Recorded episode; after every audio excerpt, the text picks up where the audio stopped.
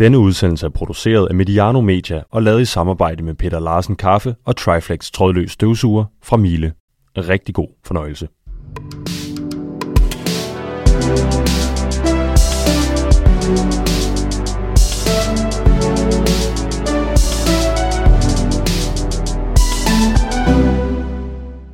Første stop hed Sønderjyske. Hvad ville, hvad ville de nye danske ejere? Næste stop, det var IKAST, hvor stod FC Midtjylland. På dagen, hvor man havde ansat Albert Capeas øh, som ny træner. I dag gælder det AGF. Superliga for voksne er taget på turné. Vi er ved at blive stedet, hvor Superligaens top taler. Om to uger er det FC København en ny strategi. I oktober bliver det Brøndby. Ja, det er så ikke lige toppen af tabellen, men når det kommer til økonomi, seertal og tilskuerappel, er det klubber, der er langt fremme. Jakob Nielsen, du har rundet otte år som direktør i AGF. Er du stolt over, hvor I er kommet til? Oh. Du, må godt sige ja. Øh, på nogle områder, mm. ja. Øh, og så synes jeg jo stadigvæk, der er rigtig meget potentiale øh, og rigtig lang vej nu. Der er sådan en bred anerkendelse af, at I er kommet langt i den her periode. Øh, hvornår tør du selv sige, at den periode har været en succes? Ja, al beskedenhed, så, så synes jeg, der er nogle ting, vi lykkes hurtigere med, end jeg, øh, jeg ikke tror, nogen ville have taget seriøst, hvis jeg havde meldt det ud den dag, jeg startede i AGF. Øh, og det kunne have været et sort tal på bundlinjen, eller et, et nyt stadion til, til tre kvart øh, milliard. Øh, eller et helt nyt øh, træningsanlæg. Øh, men for den sags skyld måske også øh, bronzemedaljer øh, igen. Det, så der, der er der nogle ting, vi har nået, men, men, men vi har fået vinde titler. Hvor stor en sten i skoen er det sportslige i forhold til, når du sådan sætter tjekmærkerne på, hvor skal vi gerne være? Nej, men det er det ikke, for jeg synes jo, øh, den der øh, sten, den, den øh, prøver vi jo lige så stille at få fjernet, og den var der jo sidste sæson, og de to foregående sæsoner kunne vi jo desværre ikke fejre det helt med fansene så meget, som vi ville, men der blev der fejret rimelig godt, at det var de første medaljer i over 20 år i, i AGF og i Aarhus. Øh, så det synes jeg jo et eller andet sted også er en, en milestone. Øh, dermed ikke, at, øh, at det skal fyldes med mæthed. Øh, det bør egentlig bare gøres endnu mere sulten mm. på jagten for, for titler. Nu prøver jeg lige en muligvis forenklet udlægning. Øh, vi skal nok komme til nuancerne. AGF er en stor, eller er en økonomisk succes. Enig? Mm, nej, ikke nødvendigvis. Er du ikke det? Nej. Okay, det er jeg spændt på nuancerne på. Ja. Med stadionprojektet lagt derude, Fredensvang bygget om og gode ting på vej, er I så også en, eller er I så en strategisk succes med den rute, der er lagt? Ja, jeg glæder mig til, hvor vi skal hen i det her, øh, fordi det, man bliver aldrig færdig. Nej, det, det er jo det, vi gerne vil også med den her udsendelse, ja. at sige, der, der er otte år, hvis du stod ja. ved, ved over nul, og mm. du så kiggede på det, vil du så sige, det var, det vil jeg sgu være glad af. Den havde jeg købt, den her. Uh, det er nogle af de ting, vi kommer ned i det, men nu er det bare lige for at lave den sådan ja. forenklet på ja, okay. de her uh, punkter oppe i starten. Når vi så kigger på de sportslige ambitioner, er vi så stadig ude i det, hvor Meat Loaf vil sige, two out of three ain't bad? Eller er I på vej derop? Jamen, jeg, jeg synes et eller andet sted, at... Øh at vi har vel bevist det potentiale, som nogen også grinede af efter tre nedrykninger. Mm. Og øh, nu rykkede vi ikke ned i, i sommer, så vi var alt for tæt på. Øh, men, men, men jeg tror, hvis man spoler tilbage og prøver at sætte sig ind i, hvordan det var i 2014, øh, og så til der, hvor vi er i dag, så synes jeg, vi kan være rigtig stolte over det. Men, men, øh, men der er nogle ting, øh, når du spørger til økonomien, så, så er det jo fordi, at vi jo desværre stadigvæk alt for langt fra dem, vi gerne vil måle os med. Øh, de bruger stadigvæk rigtig mange penge sportsligt, og det, det gør vi ikke nu. Vi har sort tal, det er vi stolte over, øh, men det, det er ikke den svære mission i det. Det er at øge spillerbudgettet til der, hvor de andre er. Brøndby, men, FC Midtjylland og FCK. Men I har halet ind? Øh, ja, det kan man jo diskutere. Øh, okay. Ikke i absolut tal, så tror jeg ikke nødvendigvis, vi har. Og det bliver spændende det her, øh, kan jeg godt høre. Kære lytter, du er kommet med til Aarhus. Vi sidder på AL i anden på Strøget i Aarhus. Vi har fundet husly hos Fremtidens Bank, der også er en café. AL Bank er hovedpartner på Mediano og koncernpartner i AGF. Stemmen, du har lyttet til, tilhører Jakob Nielsen, direktør siden 1. Øh, juli 2014. Velkommen tilbage i Mediano, Jakob. Tak. Stemmen, du hører nu, tilhører Peter Brygman, leverandør til de danske fodboldører siden ca. 2016. Med i lokalet er min medvært Gisle Thorsen, redaktør på Mediano. Vi er nødt til at være to for at matche Jakob. Gisle, hvad er du mest spændt på at dykke ned i i dag? Jeg vil gerne tale uh, talenter, de unge spillere. Ja. Og der vil du sikkert også tale om potentialet der. Der er noget uforløst der. Der, der synes jeg, at, uh, at, at de halter i Ja. AGF. Og øh, jeg kan sige, vi har jo allerede talt lidt om økonomien. Øh, vi har også talt i sportsbudgetter, øh, hvor I også skal hæve. Ja, men, men det er rigtigt. Jeg har også lagt mærke til de sorte tal, og I er et rigtig godt sted. Og det er også derfor, jeg tænker, at hvis I får den der talentdel med, så kunne det blive øh, rigtig interessant i Aarhus. Gisle, øh, Jakob han maler jo ikke øh, det økonomiske fuldstændig grønt, sådan i et strategisk grønt, gul, rød lys. Forstår du det? Øhm, du kan jo sige, isoleret set, der er jo AGF jo en god forretning, men problemet er jo, også som Jakob siger, at der, der er stadigvæk nogle klubber, der bruger væsentligt flere penge, i hvert fald FC København og FC Midtjylland. Så kan man sige, at de måske er kommet lidt tættere på Brøndby. Nu er der også ved at ske lidt derover. De har også haft et ret hæftigt øh, transfervindue. Men det er jo det her med at sige, at det er jo fint nok selv at løbe stærkt, men hvis der er nogen, der løber endnu stærkere, end du selv gør, så kommer du længere bagud. Så øh, jeg kan godt forstå det der med, at AGF øh, selvfølgelig skal have et højere sportsligt budget for at have en større chance for at kunne konkurrere. Men hvis Superligaen var et kagediagram i økonomi, og den hvide farve var AGF, fylder den så ikke mere i 2022, end den gjorde i 2014?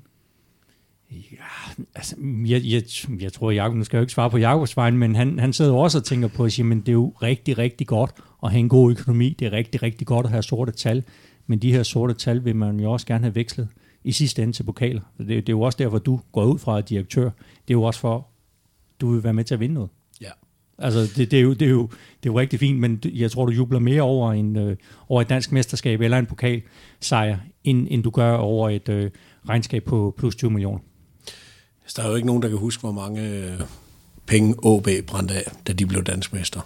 Men det var, det var mange i 8. Øhm, som jeg husker det i hvert fald, var det ikke der, de blev dansk mester. Øhm, og det var der vel heller ikke med FC Midtjylland, det de blev dansk mester første gang i 2015. Jeg tror, det var et underskud på 50 millioner. Og der kan man bare sige, at det har de haft plads til, det de har haft øh, en, en, en troværdighed øh, lokalt til at kunne gøre. Øh, og det er jo det, som øh, vi ikke har haft. Altså de chancer har jo været forspildt øh, i form af alt for mange aktieudvidelser og nedrykninger til, at, at vi har kunne give forretningen på den måde, som jeg jo også tidligere har forsvaret lidt her i udsendelsen, når Dan Hammer har siddet og sagt, hvorfor finder ikke en rigmand med, med 300 millioner? Jo jo, ja, hvorfor gør vi ikke det? Øh, så, så, så, jeg synes... Øh, jeg synes, det, det, det hænger sammen. Og så i 2014, når den lavkage der, jamen, der var vi også i første division. Så, øh, så det, det, har jo øh, det har været noget af en, en rutsjetur, sådan set over de sidste 10 år. Vores faste marker i Superliga for voksne er faldet lidt fra i dag. Henrik Tønder fra Vejle har besøg nede i Nørreskoven. Det var vist noget med en eller anden fætter fra Moldova.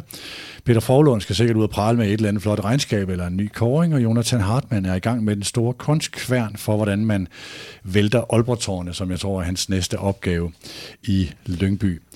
Øh, vi har to faste partnere på Superliga for voksne. Det er gode gamle Peter Larsen Kaffe. Kaffe til det danske folk siden 1902. Det er 120 år. Og så vores nye partner Mile, der har stået for kvalitet siden 1899. Det er tre år ældre end Larsen. Emmer Besser siger Mile, og det er i dag Triflex HX2, den ledningsfrie støvsuger som Gisle lige er gået ned igennem strået med, og lignede faktisk lidt en terrorist bevæbnet med sådan et våben, der står herovre i hjørnet, fordi vi har den selvfølgelig med. Den er så stærk, så vi har droppet ledningen på Mediano. Øhm, og øh, skal vi finde ud af, om øh, det er Gisle eller mig, der skal tage krummerne fra de, fra de rigesbord, når vi skal støvsuge efter det her. Først lidt om Larsen.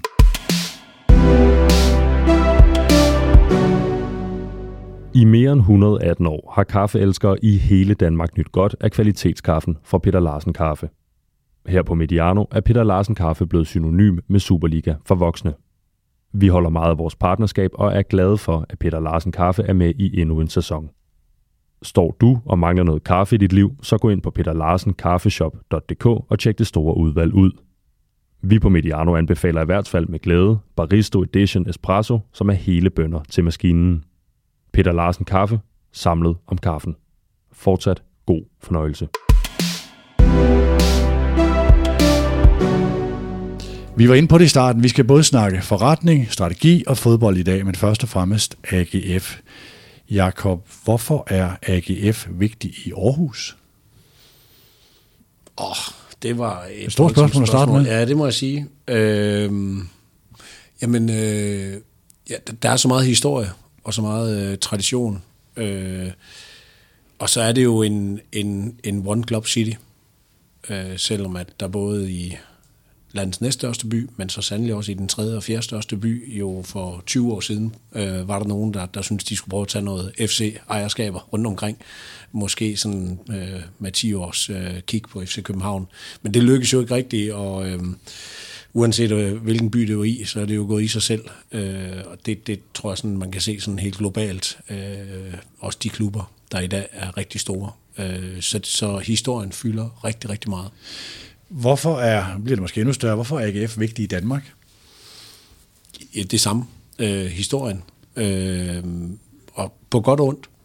På godt og ondt. Altså, øh, jeg tror også, at der er... Øh, jeg har lidt en fornemmelse, jeg har også været øh, et andet sted på et tidspunkt jo, at øh, man, man, man kan godt lide at grine lidt af, af Aarhus og, og AGF, øh, uanset om det er Aarhus-historien, eller bare det her med, at øh, nu skal de ikke tro, de har noget. Det er i hvert fald sådan lidt et, en, en, en provinstilgang øh, ved de lidt mindre øh, byer, kan jeg i hvert fald faktuelt godt sige jo.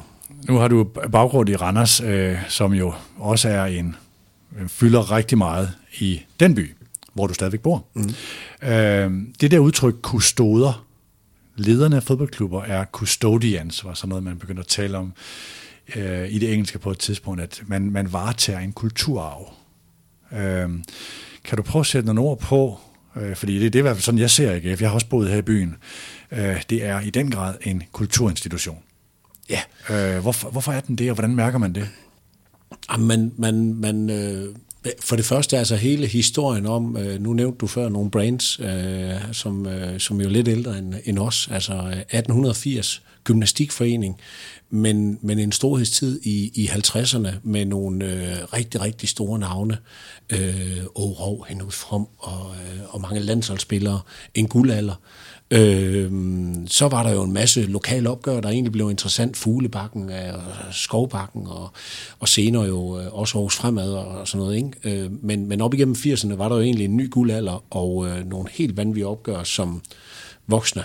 Øh, øh Superliga eller fodboldelskere i Danmark vil jo kunne huske nogle drablige opgør, også i 80'erne, hvor faktisk AGF fandt øh, rigtig mange titler, øh, pokal og også en enkelt øh, ligatitel. Første division hed det dengang. 86, ja. med Jens Hamsen som træner. Jeg var praktikant på Horsens Folkeblad det år. Ja, jeg dækkede AGF. Jeg, jeg tror, du har... Spiller, spiller 0-0 på Camp Nou mod Barcelona, ikke? Jo, præcis. Der har tabt 1-0 her i Aarhus. Lige præcis. Og Troels Rasmussen, der kunne sparke straffespark og alle de her ting. Og, og faktisk et, et fast tophold dengang i, øh, i 80'erne øh, med, med anden og tredje pladser, øh, som man lidt glemmer, og, og nogle pokaltitler også, ikke? Øh, så så det, var, det var en storhedstid også, øh, hvor jo så, at man, man kæmpede med det nye Brøndby. Øh, op til 90'erne, og, og så er det klart, så er der jo øh, så er der været, som jeg egentlig sagde, da jeg startede, at, at øh, det er vigtigt også, at vi, øh, vi finder tilbage, fordi der er jo alt, alt for mange af vores fans, der ikke har oplevet en storhed, mm. eller altså en titel, eller noget andet. Øh, og det derfor... Øh, så er det også vigtigt, at vi holder fast i den arv. Og det, det synes jeg, øh, vi lykkedes rimelig godt med i forhold til at, at have fat i Aarhus. Det er jo en af vores værdier, øh, som vi bestemte os for i 2015, at være stolt af Aarhus og måske omfavne det endnu mere. Hvor jeg måske følte lidt udefra, at man havde taget det som givet, og at Aarhus var en del af AGF, i stedet for at AGF var en del af Aarhus. Det fornemmer man, altså når det er der, Torkild Simonsen er oppe på skærmen, ikke? altså i mandagens kamp mod Nordsjælland, der fornemmer man jo det der med, at det er jo også, det er jo ikke det eneste sted, man hylder og mindes en, øh, en stor Aarhusmand, men ja. det er i hvert fald et sted, man gør det.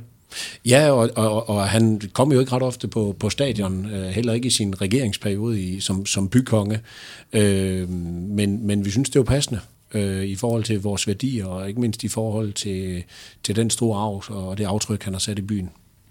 Gisle, du er vores talknuser. Prøv lige at, øh, også for at sætte en scene for den, det der udtryk rejse, det er jo så frygteligt, men det, nu bruger vi det, den rejse, som AGF har været på i Jakobs tid, økonomisk, fra, mm. en, fra en lidt dyster tid til, til der, hvor man er nu. Jo, men Jakob var jo selv inde på det, han starter i første division, altså næstbedste række, kommer ud af det år med en, øh, en omsætning på øh, 73,3 millioner og et øh, minus på 23,6. Der kan man jo bare konstatere, at det er, det er dyrt som stor klub at ligge i første division og har ambition om at vende tilbage. Så følger der tre år, øh, hvor øh, man kommer over de 100 millioner i omsætning, og, øh, og laver nogle underskud, men, men slet ikke i samme størrelsesorden som tidligere. Og så kommer jo så et, øh, jamen jeg ved ikke, om vi kan kalde det et vendepunkt, men det var sådan lidt signifikant, når man sidder og kigger på det, altså 2018-2019, hvor man, man har en omsætning på over 130 millioner og laver øh, over 10 millioner i overskud. Gør man også året efter. Øh, der er vi endda inde i noget corona efterhånden, tror jeg. Der begynder det i hvert fald så småt. Øh, seneste regnskabsår 2020-2021, 143,8 millioner i omsætning. Et resultat på lige knap 25 millioner i plus det her års regnskab, øh, det er afsluttet. Det er ikke øh, offentliggjort, så vi, vi kan ikke se tallene, men der er jo en forventning om et, et plus på 8-20 millioner, og halvårsregnskabet var en omsætning på lige knap 92 millioner, så det fortæller jo, det er jo historien om en, en klub, der er ja, vokset i hvert fald omsætningsmæssigt til, til mere end det dobbelte i den periode, og gået fra, hvis vi kan sige det sådan lidt, lidt firkantet, fra at øh, lave lidt over 20 millioner i, øh, i minus, så til at have en, et håb om at lave øh, 20, helt op mod 20 millioner kroner i plus. Så, så på den måde, der står AGF mm. jo et, et, et rigtig godt sted, øh, men så er der jo så, som Jacob også har været inde på, det her med at sige, men det handler jo om, dybest set om at sige, kanalisere, få kanaliseret så mange penge som muligt over det sportslige budget. Øh, men, men der tror jeg også, det var også noget af det, du sagde, altså det her med troværdighed, at, øh, at du ikke bare har kunnet fyre det hele over, der har været nødt til at og ligesom skulle være øh, lidt sikkerheds, øh, sikkerhedsbælte på, på, den økonomiske, øh, på det økonomiske sæde. Ja, altså det, jeg tror ikke, at vi ville have haft så stor en bred opbakning, øh, hverken fra de store virksomheder, som efterhånden bakker op øh, lokalt og nationalt, men måske heller ikke fra donatorer, hvis ikke, altså hvis vi stadigvæk havde været, øh, som den betegnelse kan vi ikke lige at bruge, men der er også nogle andre, der måske har taget patent på den øh, i tider og utider. Men, men det der med galehuset, øh, selvom man nogle gange prøver at gøre det til det, øh, og små handlinger, til at det eksempelvis øh, altså, det er det her med at, at være en del af en, en, en forholdsvis sund forretning.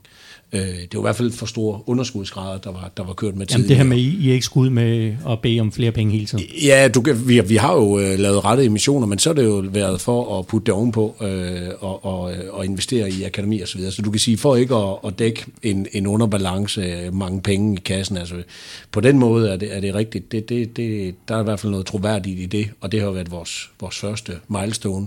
Så når jeg maler billedet lidt mere dystert, så er det jo i forhold til, at det, det handler om, er jo at vinde titler, og det må vi jo erkende, at det skal der en vis økonomi til, øh, hvis du vil gøre det vedvarende, fordi vi, AGF skal jo ikke bare poppe op et enkelt godt år. Øh, det skal jo være en vedvarende øh, topklub i, i Danmark. Jamen jeg sidder og tænker lidt over, altså hvordan kan det være, at FC Midtjylland kan, kan have så stort et sportsbudget, når man tænker, der hvor de er, kontra hvor I ligger.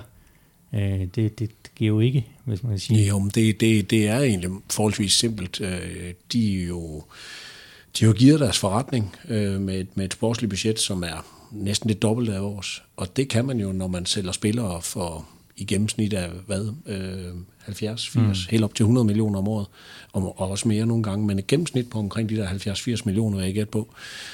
Og så ikke mindst, øh, når man også øh, kan begynde at, at, at se europæisk gruppespil komme ind. Og, og det er bare den mulighed, vi ikke har haft, og som vi jo har haft en, en aftale med vores største aktionærer om, at vi ikke har vel tage den risiko, fordi den har været alt, alt for stor. Øh, det skal bygges op, og det, det har vi ikke været i tvivl om, at det har været det bæredygtige at bygge det op. Øh, men, men, men det er også derfor, at, at øh, de andre har jo også givet den gas siden FC København. Altså bare det, der er sket i det her transfervindue, det er jo helt vanvittigt. Altså virkelig. Det er jo, øh, det er jo transfer deals, øh, to-tre transfer deals i de største øh, københavnske klubber, som svarer til et øh, totalt sportsligt budget i en, øh, i en Superliga-klub. Og det er, det er ikke en middelsuperklub, men en bund Superliga-klub. Altså vi snakker jo 20-25 millioner om året, mm. som nogen ligger budget med, som bliver brugt på én spiller nu. Men Jacob, hvad gør det, vi er, når I sidder og ser det, der sker i Jamen, det, det, det gør jo egentlig ikke nogen forskel, fordi så skulle vi jo have gjort noget andet for lang tid siden, for vi, vi har jo altid været, øh, været, været langt efter øh, nogle gange har vi jo, er vi jo lykkedes med at spille op til vores budget, øh, som for eksempel, at vi bliver nummer 3 og 4. Øh, og så, øh, så ligger vi på hele tiden. Så øh, når du nævner de tal, det vil man også kunne gå ind og se. Nu nævner du jo de to mest interessante tal, omsætning og, øh, og bundlinje, men, men, men, men de øh, KPI'er, som, som jeg bliver drevet af, øh, det, det er jo blandt andet også det sportslige budget, og der har vi jo sådan set øget stille og roligt hele tiden. Og stille og roligt for, øh, hvis man tager i den her kontekst af de store klubber, det kan måske være 10 millioner om året. Det er jo ekstremt meget, mm. hvis man er i Randers eller øh, i Silkeborg, øh, som i øvrigt jo så er to klubber, der også kunne gøre det med deres øh, europæiske succes øh, og de indtægter, der følger med der, eller de transfers, de render og laver. Men det er bare ikke bæredygtigt på samme måde, som det er hos os, fordi vi har en anden kommersiel, øh, hvad skal man kalde det, base.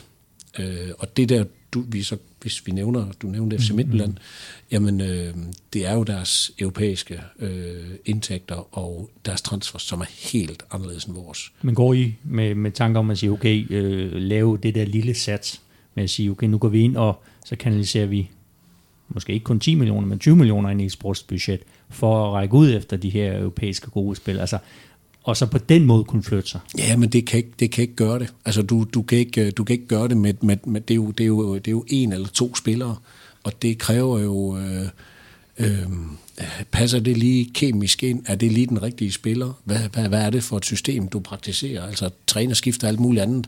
Så det skal bygges op. Man bygger et hold op, øh, og, og, og, en, og en klub skal, skal bygges op rigtigt. Øh, det, det team, der er omkring det. Øh, så vi, øh, vi har investeret meget mere i vores scouting end, øh, end tidligere. Øh, og det er egentlig ud fra, at vi skal være dygtigere på, på transfermarkedet. Og vi har, vi har også givet op på akademiet, men der kan vi jo godt se, at der er der jo en, en, en voldsom oprustning andre steder også. Der tror jeg bare, at vi har en, en, en helt anden situation i Aarhus, øh, ved at vi har et, øh, et marked mere for os selv øh, og øh, fantastisk samarbejdsklubber. Så, øh, så der synes jeg jo ikke, vi, vi er jo ikke mærket, ligesom man er i København. Der er også rigtig mange spillere, der siger sig selv, men der er jo, det er jo ikke bare tre eller fire klubber. Det er rigtig, rigtig mange klubber, øh, hvor vi har et stærkt samarbejde med, med vores lokale klubber, og ikke mindst Lyseng, som også har fået licens nu og blevet divisionsklub i, i ungdomsfodbolden. Så på den måde synes jeg egentlig ikke, at vi behøver at have den samme gearing. Vi behøver ikke have de samme investeringer og de samme muskler til den del. Vi skal bare blive bedre til at udnytte det potentiale, der hvis man ser Superligaen som et cykelfelt, øh, så bliver der jo talt om, at jamen, AGF er ved at rykke fra OB og OB. Det kan være nogle forskellige parametre. Så kan man på sportsbudget, man kan kigge på tilbage på Patrick Olsen-handlen, og nu Sebastian Grønning, som er nogle af dem, man kigger på. Hvor er, ligger musklerne? Hvor kan man se en muskeldemonstration? Øh, man kan også kigge på Brøndby øh, i den periode fra 2014 og frem. Har AGF halet ind på Brøndby. Det er vi enige om, ikke? Jo, men altså, det, er jo lidt afhængigt af, hvad ejeren han sådan lige bestemmer sig for. Altså, i de sidste dage, hvis du har spurgt mig ugen inden transvinduet lukket, så synes jeg så, vi kom tættere på. Men øh, det, så, så sker der nogle ting. Og så, så kom Vasser Wallis. Så lige præcis. Øh, det er men, jo voldsomme investeringer. Hvad med den der, altså, jeg kunne forestille mig, I kigger offensivt. Hvem er det, vi skal have ind på mere end hvem vi skal kigge over skuldrene efter? Men hvis vi lige prøver at tage den der OB, OB, Randers dimension. Randers gør det rigtig godt. Øh, føler, eller køber du præmissen om, I er ved at distancere dem i forhold til, hvad man kan rent muskelstyrkemæssigt?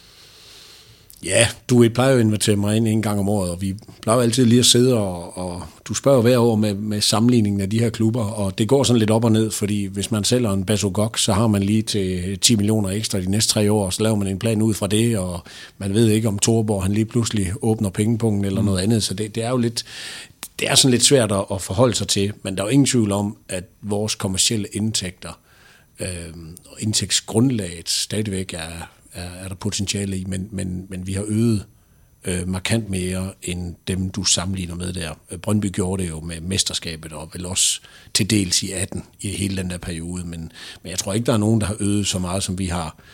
Øh, I hvert fald ikke forholdsmæssigt. Og det er, jo, det, er jo, det er jo super interessant, men der er jo også et loft et eller andet sted på de her kommersielle indtægter.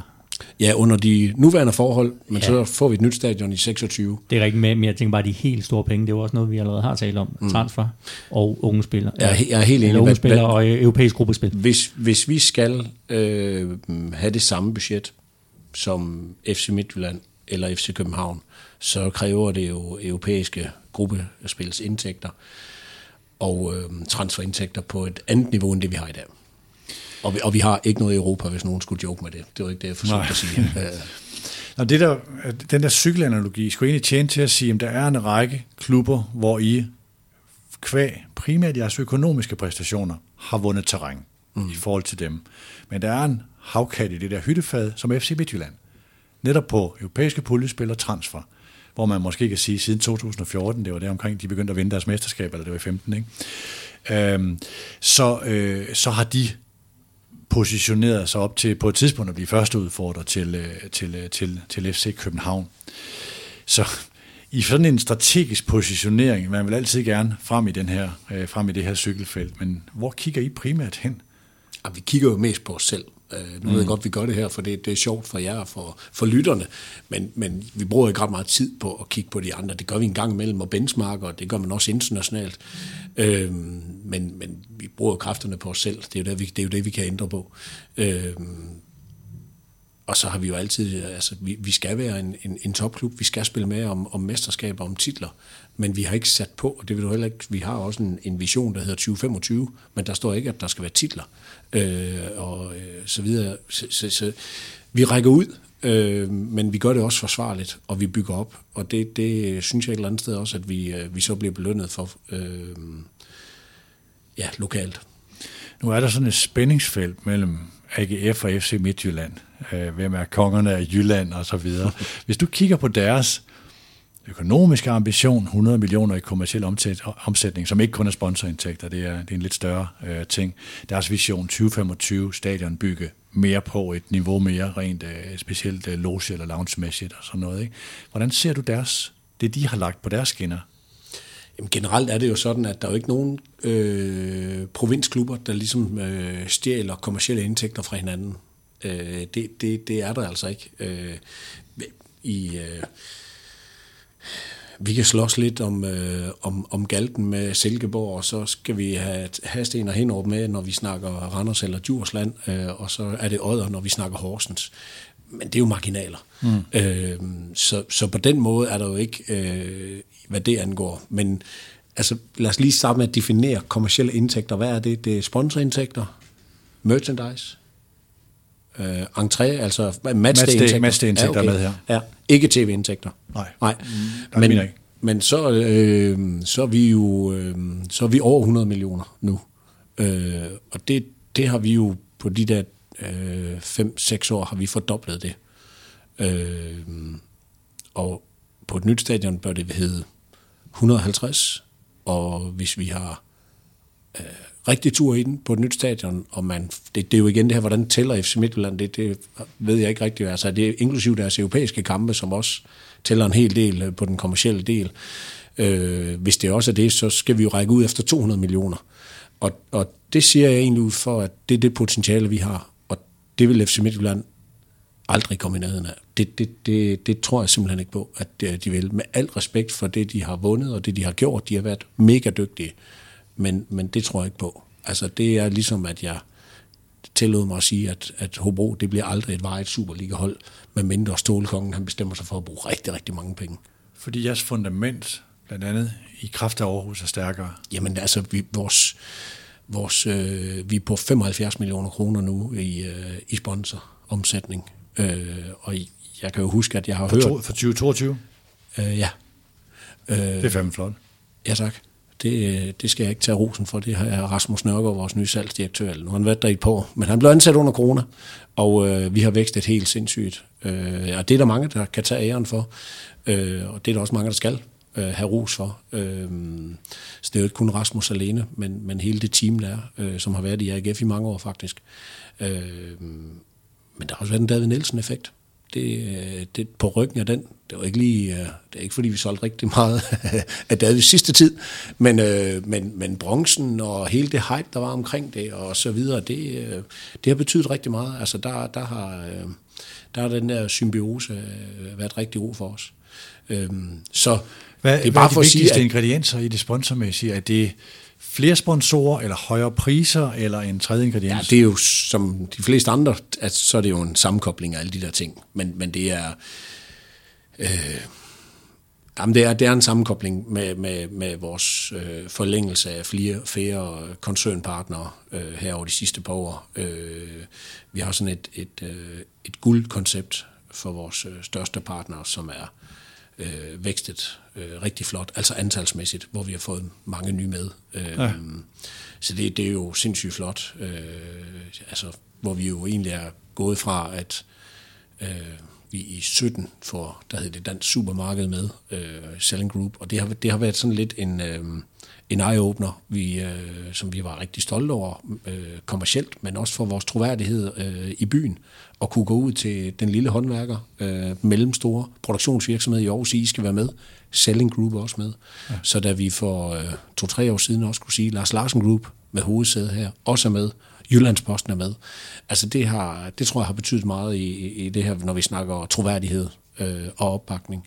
Øh, men også øh, donationen på stadion. Henrik Lind, der går ind ja. øh, med, med, med privat en, en kvart milliard og bakker op om, øh, om byen, om stadion. Og igen. Ja, som så ikke er med i de kommercielle Det har intet med de kommercielle drift at gøre, men, men det er for at fortælle, at det, det, det, det, det, det, det hjælper alt sammen, når, øh, mm. når vi er ude øh, og laver kommersielle partnerskaber, sponsorater. Jeg tror, jeg skal ud og tale med Rasmus i regi af Mediano Marketing. Jeg synes, det lyder interessant det der. Det kunne være sjovt at gå ned i øh, arbejdet der, og hvordan gør man i det i alt det løbende. Den der David Nielsen-effekt, øh, i forhold til, jeg tror, jeg ved, hvad du mener, i forhold til at skabe, det selvfølgelig skabe resultaterne, hypen, det er stedet at være, det, det, det er spændende med AGF selvfølgelig her i byen, man er også længere op i tv-valget, det er mere interessant at se AGF's kampe. Hvor meget er det værd, den der boss, der kommer omkring en klub? Det er mere værd i AGF, end øh, det er i en mindre klub. Øh, det fylder mere. Øh, så så øh, det var egentlig ikke noget, vi jo sådan lagde særlig meget vægt på, da vi skulle rekruttere en ny træner, men, men Uwe har jo virkelig taget handsken op øh, og, og været ja, forrygende. Det er jo også enormt selvforstærkende, når ja, det sker. det er det. Altså, det er når, det. når der først kommer noget boss, så, så er der mange, der bliver fanget. Ja, det er lige præcis. Altså, vores fans øh, elskede det jo. Altså, øh, så, så, så, altså, David kunne jo ikke gøre noget forkert. Altså, det, jeg kan ikke huske en cheftræner, der i AGF har kunne, øh, kunne øh, gå igennem 14 kampe uden at vinde, og stadigvæk løbe ud til fansene. Ja, der var lige lidt til sidst øh, i Viborg noget andet, hvor der var en enkelt fan eller to, der, der buede lidt eller sådan noget, men ellers så var det jo grundlæggende at tage den afsked, David har fået. Mm. Super velfortjent, fantastisk rejse, vi havde med, med David. Øh, men men, men det, det tror jeg egentlig godt, vi kan fortsætte med, med Uwe. Det her, øh, det er jo en fordobling i omsætning, og det er øh, selvfølgelig fra, fra, fra røde tal til, til sorte tal, og sådan rimeligt, tror jeg også, I vil kunne gå i de kommende år, uafhængig af det sportslige. Altså, okay, det, øh, proppen kan gå helt ud af karret, ikke? og så er det ikke sikkert, men, men det er sådan rimeligt, at det vi kalder en organisk, sund rejse, der har været på.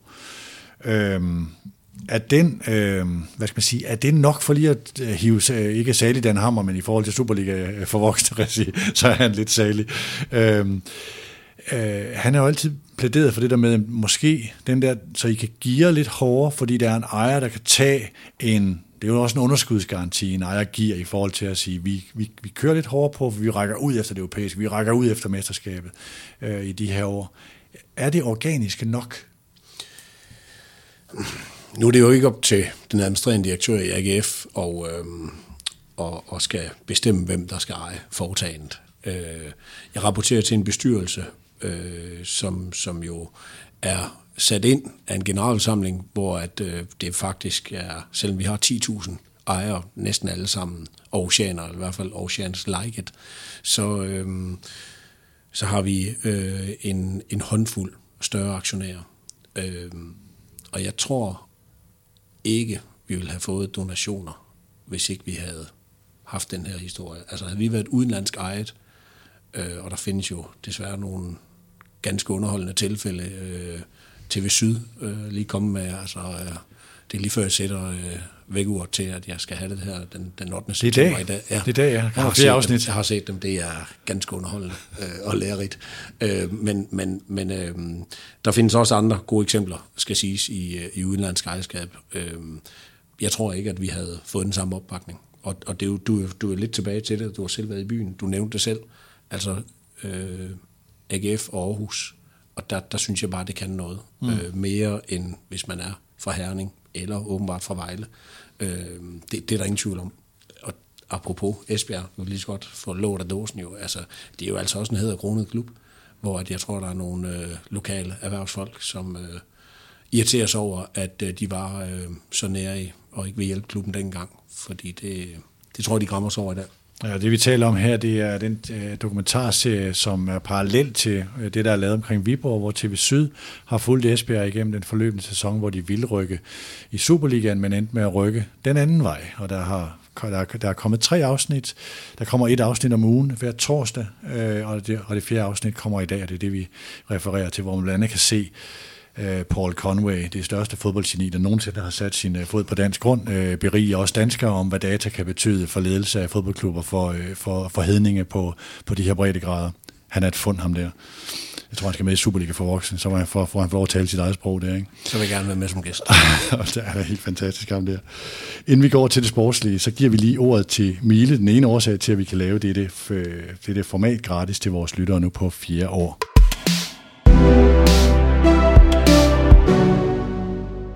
Triflex ledningsfri støvsuger fra Miele er en klasse for sig. Med sit enestående 3-i-1 design kan Triflex indstilles efter dine behov, uden at du skal gå på kompromis med sugeevnen. Det vil sige, at du får tre støvsuger for ens pris. Triflex er et produkt af Immer Besser, Miele stræben efter altid at udvikle produkter af kvalitet, der er forud for sin tid.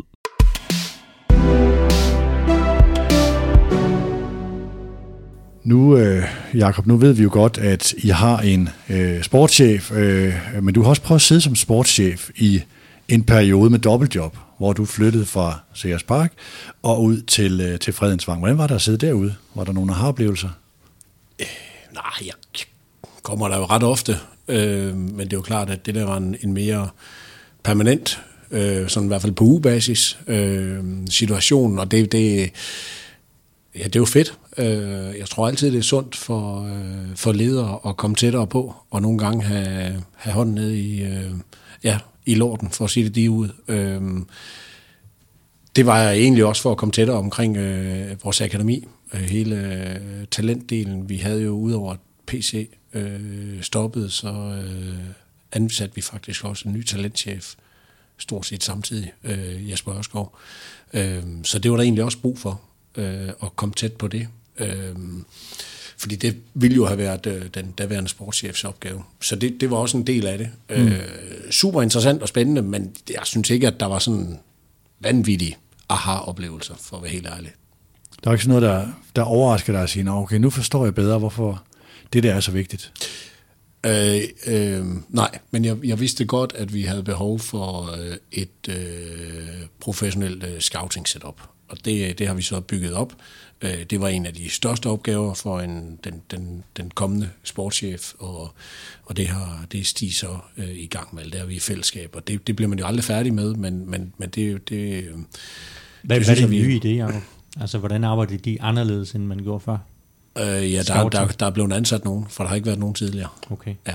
Så, øh, så det, det er jo øh, tre, fire mand, øh, vi har nu i en, en scouting-afdeling. Der kommer der fast, og så har vi jo en masse tilknyttet, alt lige fra volontørprogrammer til øh, tidligere fodboldspillere, altså nogle af vores legender, som hjælper os øh, at tage ud og se, fordi vi også godt vil have øh, hvis det eksempelvis er i, i et volontørprogram eller nogle andre, det kan være masser af studerende, der sidder og taber i data eller noget andet, jamen øh, så har de nok ikke, eller de har ikke kendskaben til vores kultur og, øh, og, og det, der følger med. Øh, på, hvor, hvor langt ned kigger I scouting nu her? Øh, hvad mener du med ned?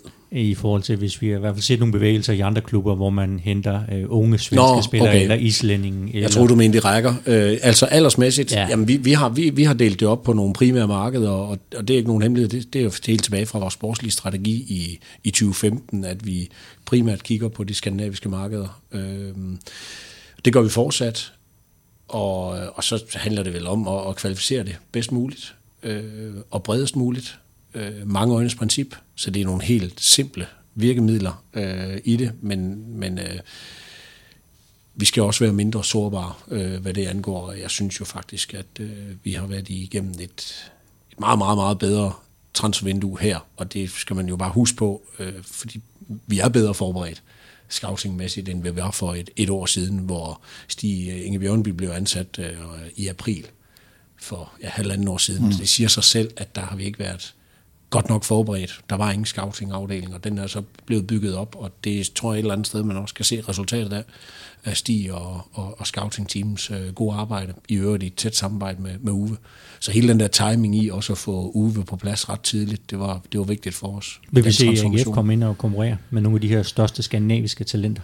Mm, det ved jeg ikke endnu, det, fordi det kommer an på, om det er en, en øhm, det kommer an på, om det er et talent øh, til førstholdet, øh, eller om det er ned til, til akademiet. Jeg tror mere, jeg, jeg tænker på akademiet, for det virker som om, at der er nogen, øh, FC København, kan det være, FC Nordsjælland, har vi også set det. Der, ja. der henter nogle af de største, største talenter i Skandinavien, fordi det er nu, de kan hente dem, og så håber de selvfølgelig, at de bliver så gode, at der både kommer noget afkast på førsteholdet, men selvfølgelig også øh, et, et stort salg ud i fremtiden. Ja, altså vi har jo hentet øh, Marco Valdes mm. øh, fra Sverige, som, øh, som er kendt som et af de, de største talenter, øh, som, som spiller centralt midt øh, for, for U17 i, for det svenske landshold og spiller fast. Øh, så det, på den måde har vi da, er vi da lykkes med det, øh, men, men jeg tror ikke nødvendigvis, vi, vi kommer ikke til at investere på samme måde lige nu. Altså for at være helt ærlig, return on investment igen, vi er nødt til at lægge flere penge i første holdet. Det er der, at vi har øh, det største cashback lige nu.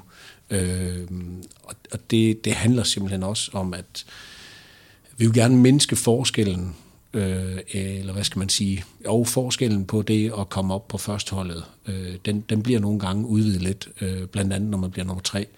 Og så, øh, nu nævnte du i indledningen, du gerne vil udfordre det med talent, men det er jo fantastisk, at vi har solgt øh, en af vores egne, Albert øh, fra Rigskov, øh, som kom til AGF som, som 14-årig, øh, og nu er solgt for øh, ja, øh, et, et rigtig stort Men det var vel ikke Bodø Glimt, I drømte om at sælge til?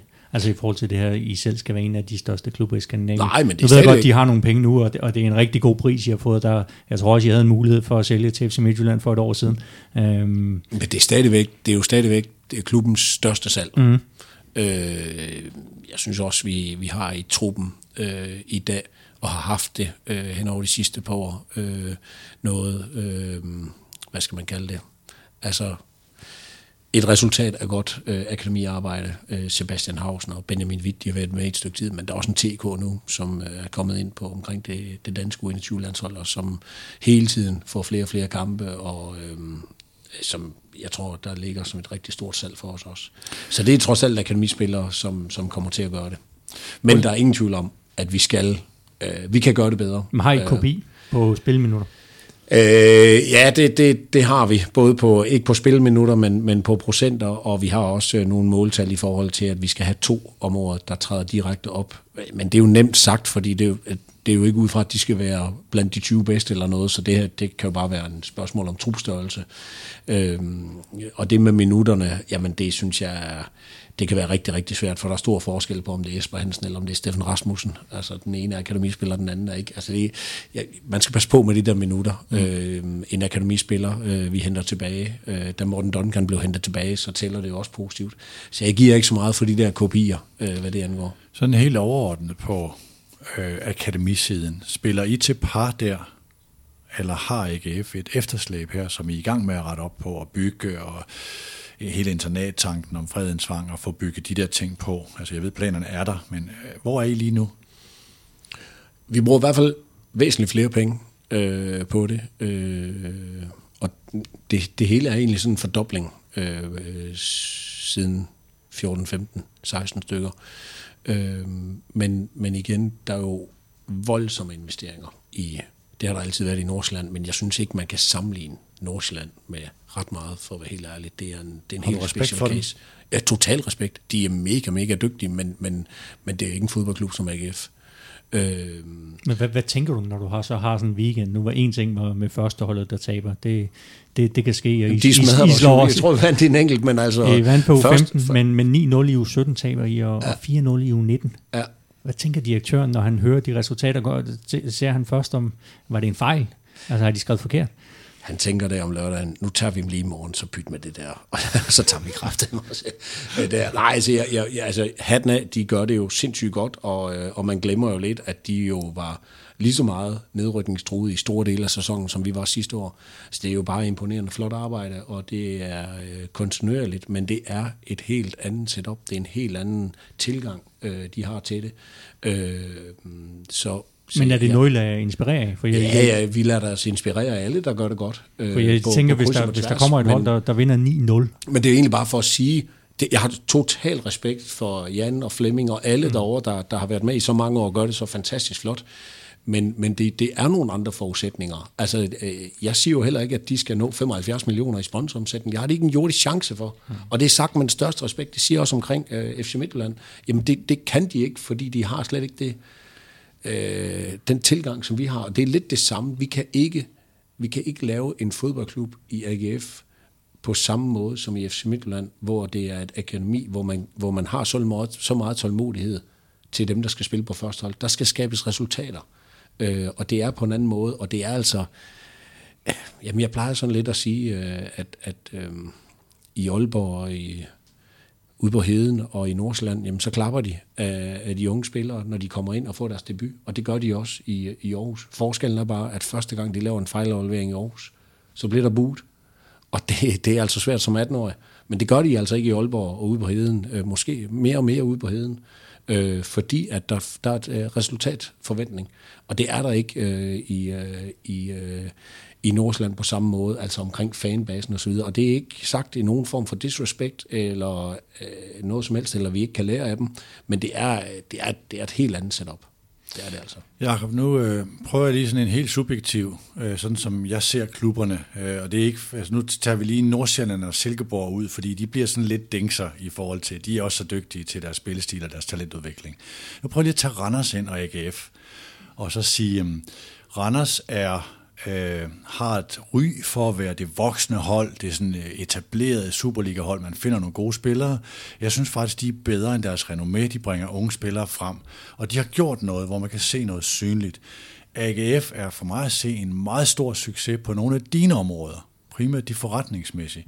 Meget i gang på det sportslige, men jeg er faktisk i tvivl om, og når man taler ude i miljøet, hvor dygtig er AGF på talentsiden, om I har et efterslæb her om I erkender et efterslæb, og hvad gør I for at ændre det? Hvordan ser du det billede? Øh, jamen, det, øh, tak i øvrigt, det var da pænt, øh, pænt rosende ord. Øh, og det, det er man jo ikke alene om, øh, heller ikke når det går skidt. Jamen, jeg indrømmer, at, at øh, vi lever ikke op til potentialet. Og det mener jeg jo heller ikke, vi gør kommercielt endnu. Øh, men det er, jeg synes faktisk, at vi er godt på vej. Altså, hvis, vores U19, de ligger ikke ret godt. Nu ved jeg godt, U17, de tabt øh, med Niklas Bachmann i spidsen, så hvis jeg rev mit hår af, så ved jeg, hvordan han har det. Øh, men ellers, altså U17 ligger ret godt. U15 øh, ligger i, øh, i toppen. Vores U14 og U13 og så videre nedad. Øh, men det har jo ikke, hvis du siger, de seneste sæsoner har det jo ikke været nej, fantastisk. Altså, nej, så kan, du gå, så kan du gå lidt mere tilbage. Så har vi vundet U17-mesterskaber øh, øh, to år i streg. Det er rigtigt, men hvor mange af de spillere kom igennem Grønbæk? Ja, men ellers? Hausner. Hausner. Men, Benjamin Witt. Jo, men det er jo ikke. Mm, nej, men det, det, det er jo lidt tidligt. Altså det er det, jeg siger. Det, det, siger, også... du, det siger du aldrig omkring dem i Nordsjælland. Du siger jo aldrig, hvornår kommer de igennem, fordi de får tid til det. Øh, men altså, spiller de ikke også mere opad med deres spillere? Jo, Absolut. Altså det her med at sige, altså hvor meget skal vi vægte et, et mesterskab i U17? Det ved jeg ikke, men de er også, altså prøv at, de, er jo, de er jo sindssygt gode til at fortælle historien. Det havde været hult, når vi øh, nu ikke havde vundet ret mange kampe, men i foråret, der spiller vi altså mod FC Nordsjælland med et yngre hold, end de har. Mm. Det er der ikke nogen, der gider skrive om, når vi taber. Og vi gider heller ikke fortælle det. Men hvis det havde været FC Midtjylland og FC Nordsjælland, mm. så i hvert fald tidligere, så var det blevet sagt 800 gange, i forbindelse med interviews og så videre. Jeg tror, det er første gang, der er nogen i AGF, der siger det, og røber den hemmelighed. Altså, men, men det kan du ikke i AGF fortælle, når du taber. Og vi har vel tabt 10 eller 12 kampe på det tidspunkt, eller i hvert fald ikke vundet. Så lyder det bare hult. Mm. Øh, men det, er også, det kunne også have været en, en historie at fortælle, ikke? Øh, i forhold til øh, at bringe unge spillere op omkring førsteholdet. Øh, og vi prøvede jo med, med Jon Dagur og bestemt os rent strategisk for at sige, nu vil vi bringe nogle af de unge frem, for nu top 6 misset. Øh, og det viser at være en forkert beslutning, øh, fordi at vi havde brug for alle kræfter for at undgå nedrykning. Øh, så, så der er bare nogle mekanismer. Men hvad gør I for at ruste de her unge spillere til det, der så venter dem på førsteholdet i AGF?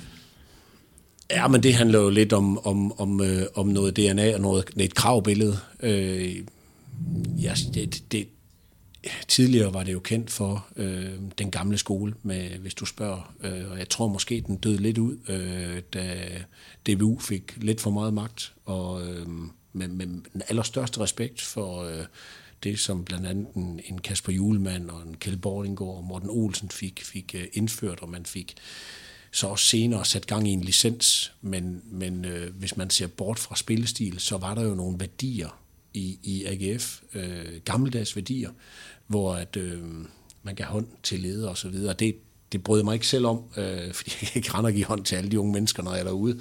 Øh, vi har rigtig, rigtig mange, så det er jo ikke sådan, og jeg ønsker heller ikke på den måde, at de skal dem. Det synes jeg, det er fint, de gør omkring trænerne og så videre. Men der var bare et, et kravbillede samtidig, og der blev talt på en anden måde. Og det, det, er, jo, øh, det er jo nærmest forbudt i dag. Øh, så jeg tror aldrig, der er nogen, der er blevet mishandlet, eller det er der ikke, øh, i hvert fald ikke med min viden. Men, men, men det er bare en anderledes måde, og det er en anderledes måde at tilgå dem, og det er et helt andet kravbillede, der er både fra forældre og fra agenter, end der var dengang AGF var rigtig dygtig og lavede rigtig mange talenter. Øhm, og det sidder vi og arbejder med, og det er der rigtig dygtige mennesker i, øh, i vores øh, talentafdeling, der arbejder med hver eneste dag. Martin Blok og, øh, og Joe, eller Dennis Pedersen, som mangeårig talentudvikler i, øh, i Silkeborg, som vores U19-træner i dag. Øh, Bachmann har vi taget op og så videre. Så jeg synes egentlig, der bliver arbejdet meget med det. Vi arbejder meget på det, også det fysiske, fordi at det er et måske endnu mere fysisk spil, øh, vi praktiserer end øh, eksempelvis Nordsjælland. Når nu I benchmarker mod andre klubber, øh, så hører man jo tit, når man taler med øh, klubber, hvor man tænker, okay, de bruger ikke så mange penge på deres økonomi, de er på 7 millioner, så siger Vejle, vi er, det er længe siden, vi er på 7 millioner, vi bor de er på det, og, øh, og man kan se FC København, det, det, det de må bruge med den satsning og på de skandinaviske, de er der for længst forbi 15 og 20, jeg ved slet ikke, hvad beløbet er i dag, vel? Men du ser nogle ret øh, store ressourceallokeringer, både procentuelt, men også i direkte summer ned i akademier. Hvor er I henne, når I benchmarker, og hvor meget er, er der planer om at øge investeringerne i hele akademidelen? Ja, der, vi er jo... Det var... Vil du sige det tallet? Gav, det gav mig, ja, det vil jeg gerne. Det gav mig faktisk øh, øh, behov for, for rigtig mange ting i, i det, du nævnte der. Altså, jeg vil ønske, at, at øh, du kunne overtale øh, nu ligesom du har med, med dit Apple øh, Talk der lykkes med, at, at andre øh, podcasts, de har lagt sig frem. Altså det kunne være rart. Øh, vi er jo børsnoterede og meget, meget åbne, og jeg vil øh, påstå den mest åbne, hvis man kigger vores regnskaber øh, ind i, i tallene. Øh, så det kan man bare gå ind og se. Øh, og jeg ved, vi tit får beskyldt, også nogle gange dig, øh, til ikke at være åbne. Øh, og det der, det er for mig åbenhed. Det kan godt være, det er over for, for vores aktionærer, men det er også over for vores fans. Hvis man gider at læse et, et regnskab, så har vi øh, mange, mange flere siders beretninger end, øh, end de andre børsnoterede. Også på et detaljeniveau, som ingen andre har.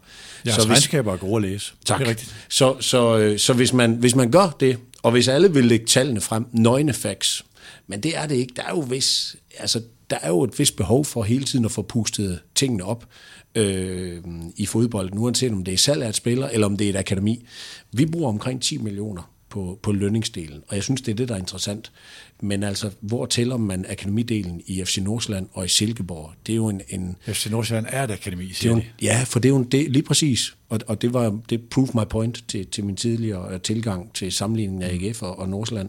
Men, men, men sådan tror jeg også godt, man kan den transition, der ligger, er jo vidt forskellig fra sted til sted. Øhm, ja, ja, ja, det spørgsmål nummer to. Ja, vi vil investere meget mere, øhm, men vi vil tjene pengene først, for vi tror på, at det korteste og hurtigste afkast, det kommer på førstholdet øh, både i form af kommersielle indtægter, tv-indtægter, og så skal det drys ned. Det gjorde det, det ville det også gøre i forbindelse med et Albert Grønbæk-salg. Helt konkret, når du øh, så investeringsmæssigt øh, sidder vi jo med en investering på en 30-40 millioner nu på et, på et akademi. Det lige nu er, er det er et spørgsmål om byggepriser, men øh, der er det noget som, anderledes. Som er en fysisk bygning ved siden af Fredensvang? Ja, Eller på faktisk, faktisk større end Fredensvang. Okay. Med, med, med, med alt, altså et performance center, hvor vi har været i Holland og i Tyskland, øh, Jesper øh, Ørskov og Bo Jensen og jeg, og, øh, og set nogle af de her med virtual reality, al læringsteknikker af de nyeste formater. Øhm, og det vil, vi, det, vil vi, øh, det vil vi bygge der. Alt er timet Aftalen er lavet med 1880, da det er dem, der ejer grunden. Altså foreningen? Ja. ja. Men her er der en ny forskel, eller den er ikke ny, den er øh, tusse gammel, men der er ikke rigtig nogen, der, øh, der er sådan i talsætterne mere. Altså når man bestemmer sig for det i Herning, så lykkes det bare. Og så bygger man, og så øh, får man det igennem i kommunen. Det er umuligt i Aarhus. Det kan ikke lade sig. Altså vi, vi øh, slår sig mere med kommunen for tiden om VIP-parkering og, øh, og alt muligt andet for at drive basisdelen af en fodboldklub, herunder også akademiet på Fredensvang, hvor vi har boet siden 1942. Så hvad er tidshorisonten, hvis det går godt? Jamen, jeg kan ikke svare dig på det. Altså, jeg kan fortælle dig, at det her det har været planer, der ligger helt tilbage fra vores infrastrukturelle planer mm. om Fredensvang, som vi bestemte os for i 2015, hvor vi jo i stedet for at renovere det gamle klubhus, bestemte os for at rive det helt ned. Vi skulle investere i nye baner, bedre baner og, øh, og, og, og flere kunstgræsbaner, multibaner osv. osv. Og det har, vi, det har vi gjort. Det eneste, vi mangler, er faktisk akademiet. Men det var også på tegnebrættet dengang i 15. Ja. Og øh, i bedste fald står det der vel i øh, 24. Men, men altså, vi får ikke noget igennem i, øh, i de forskellige magistrater i, i Aarhus. Det går også langsomt. Lige for at blive byggeprojekterne, hvad er den aktuelle status på stadionprojektet i forhold til tidsinterval? Øh, tids, er, altså selve tidshorisonten er den samme. Det skal stå færdigt i 2026. Øh, der, hvor vi er lige nu i processen, man følger planen øh, ganske nøje, øh, det er, at der er tre øh, arkitektforslag, som er udvalgt ud af de seks, der vandt retten til at, at komme med forslag ud af 42 internationale meget, meget øh, anerkendt proces, øh, en rigtig god proces, vi har været igennem sammen med, med styregruppen, som det hedder, med, med politikere og med donatorerne og nogle fagdommer. Det har været øh, en rigtig, rigtig god proces, og øh, der er ingen tvivl om, at der kommer til at stå et ikonisk, øh, helt fantastisk, topmoderne fodboldstadion i Aarhus. For enden af stadionet. For enden af stadionet. Med søjlehallen. Samme placering. Man bevarer søjlehallen og de, de gamle bygninger øh, som er bevaringsværdige, de er ikke fredet, de er bevaringsværdige, så øh, fjerner man øh, nogle, nogle, nogle andre bygninger, også de røde, men som ligger længere hen, der hedder Team Danmark. Centeret, øh, som så skal øh, placeres et, et andet sted. Øh, det er det, der er blevet bestemt, og, og banen kommer til at ligge øh, i, i aksen af, af Stadion Allé. Det lyder, det lyder smukt, Jacob. Hvilken form for fodbold skal der spilles derinde? Tænk, altså, hvor meget taler I spillestil i AGF, også i henhold til det her med at sige, at udvikle nogle spillere, som ja, dels skal komme på AGF's første hold, men også er interessante i et øh, perspektiv, der siger, at vi vil også godt sælge dem til, ja. til nogle store ligaer. Vi kommer, til, vi kommer ikke til at spille på kunstgræs, så bliver det hybrid, øh, og det er det også i dag. Øh, og så, så, øh, så er der ingen tvivl om, at, at vi, vi, vi, vi har egentlig holdt fast for vi var jo meget igennem det, og det, det går hver år, vi genbesøger hver år i den sportslige ledelse, øh, og ikke mindst med, med bestyrelsen. Og når jeg siger den sportslige ledelse, så er cheftræneren også en, en, en del af øvelingen. Flere af stabsmedlemmerne har været igennem den proces, hvor vi indhenter så meget viden som muligt. Vi benchmarker om omkring det. Øh, og vi har egentlig ikke ændret vores, øh, vores spillestil, men til gengæld så er det heller ikke en, der står på otte sider. Altså, øh, vi ønsker at spille en, en, en, en aggressiv, fremadrettet, øh, direkte fodbold, øh, som, som vi egentlig synes, at det er også den, vi, vi kan mærke, vores fans tager mest til sig. Øh, det vil vi egentlig gerne holde fast i. Om, der har vi jo ikke lagt os fast, om det er 3-5-2, som Uwe praktiserer i øjeblikket, eller om det er 4-3-3, som David jo ja, stort set spillede hele tiden.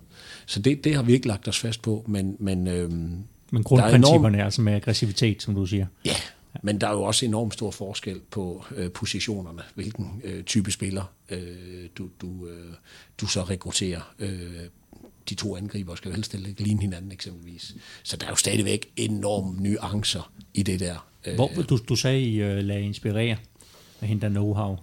Ja. Hvor, hvor kan det være, at I gør det? Øh, jamen det, det, det gør vi vel mest i, i de klubber eller byer, som, øh, som ligner os. Øh, så så der, der er jo nogle andre second cities øh, rundt om, øh, som vi ikke lader os inspirere af lige nu, selvom at øh, Brand er på vej op, øh, Bergen, øh, Hamburg. Manchester.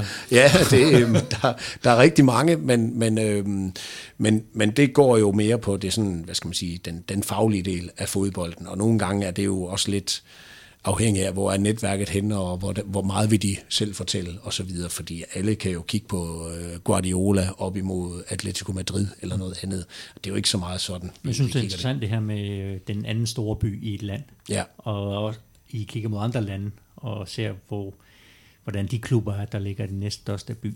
Ja. Øhm, hvad skal vi lægge i det? Jamen ikke andet end at, end at øh, den der identitet, øh, tror jeg betyder rigtig, rigtig meget for, for fans, øh, og for alle interessenter faktisk, men også for pressen, øh, og for, for, jamen for, faktisk for alt det, vi laver.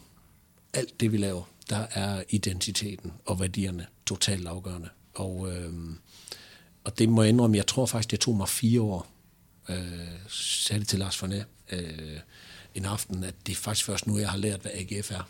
Øh, fordi det, der, der, er, der er så meget øh, historie og respekt. Altså, øh, den arv, øh, og det kan godt være, at nogen brækker sig nu, men altså, et, når man, når man ser vores, øh, vi, vi har sådan, vores legender, øh, som vi kalder, øh, og det er måske ikke det rigtige udtryk, øh, fordi det er vist noget med, at man så ikke øh, er her mere øh, i levende liv, men, men, øh, men vi Levende kalder legender. levende legender, ja. Øh, og dem har vi øh, over 100 af, og der er nogle kriterier, der skal være opfyldt, for at man er det i AGF, men, men det, dem, dem har vi taget til os, øh, og det med, det med, med, med byen, det med de varetegn, der er i byen, øh, samspillet med, med de interessenter, det er for eksempel de studerende, vi inviterer ind til fodbold øh, og prøver at lave samarbejde med. Det er selvfølgelig også øh, virksomhederne, øh, ikke mindst vores samarbejdsklubber. Det, det fylder rigtig, rigtig meget hos os. Det at være en del af bybilledet, tror jeg er enormt, enormt vigtigt. Øh, og der øh, kan jeg mærke en konkurrencefordel i forhold til København. Det er slet ikke tvivl om. For jeg troede AGF, eller hvad skal jeg sige, jeg troede Aarhus var for stor til AGF, men det er den ikke. København er på nogle områder, og de gør det jo vanvittigt godt øh, på rigtig mange aspekter, men, men øh, når vi kigger på det kommercielle, og når vi kigger på potentialet, så, så er jeg slet ikke i tvivl om, at, øh, at vi kommer til at fylde det stadion. Øh, uanset om det bliver 20 eller 22.000, det, det, det er jeg slet ikke i tvivl om. Det, det er ret godt beskrevet, altså i forhold til byens og klubbens øh, match. Øh, jeg kunne godt tænke mig lige at tage et tidsperspektiv på. Øh, når man tager beslutninger, så er det jo ret afgørende, om man stiler efter at toppe lige om lidt, eller at toppe om nogle år. At man i virkeligheden grundlægger en succes, som skal komme om nogle år. Og enhver i din position vil lige om lidt sige, at vi gør begge dele. Det får du ikke lov til. Øh, og det har blandt andet noget med talentdelen at gøre. Øh, nu tager jeg lige en tangent ind, der hedder Brøndby. De, øh, Carsten V. beskrev det der med, vi har en dårlig økonomi, men vi slår et hul i væggen, så træneren ikke kan undgå at tage talenter ind. Det var sådan en tvangsmandat til Niels Frederiksen, der blev givet. Øh, så det var en vej at gå, hvor de accepterede, at vi topper ikke nu, men vi skal, øh, værdiskabelsen sker igennem, blandt andet igennem spilleminutter. Altså Thomas Christensen bliver god i kraft af, at han får spilleminutter på første holdet. Så hvis jeg nu spørger om, hvor skal AGF være hen i 2024? På det tidspunkt har du været der i 10 år. Det er sådan en, det er et fikspunkt. Jeg sætter derude nu og siger, okay, hvordan står vi stærkest der? Så vil den ene del sige, at vi skal, vi skal have så høj en placering i den her sæson som muligt, og vi skal række ud efter Europa, fordi pengene ligger i puljespil, og måske også noget transfer derigennem. Og den anden vil sige, at vi skal i virkeligheden øh, bringe nogle spillere frem og satse på at allokere ekstra mange penge i vores akademi, øh, fordi vi skal toppe. Øh, ikke nødvendigvis i, i, i 24, men forstår mig ret, hele tiden sikre en top, der kommer og bliver selvforsynende eller, eller forsyningskæde. Hvis det er de to sektorer her og nu, eller lidt ude i tiden, hvordan, hvordan ser du så dem, den måde I leder AGF?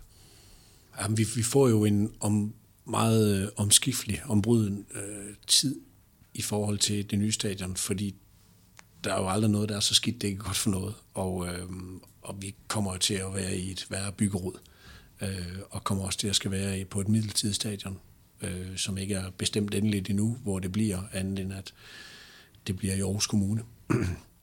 Øh, det, det er næsten helt sikkert. Så tilbage står jo, at, øh, at til, på det tidspunkt, om det så er et midlertidigt stadion til 10.000 eller 12.000, det ved jeg ikke, men der er, det kommer i hvert fald til at koste nogle penge. Øh, skal vi top der? Jeg vil selvfølgelig allerhelst top, når vi rykker ind på 26. det nye stadion. Ja.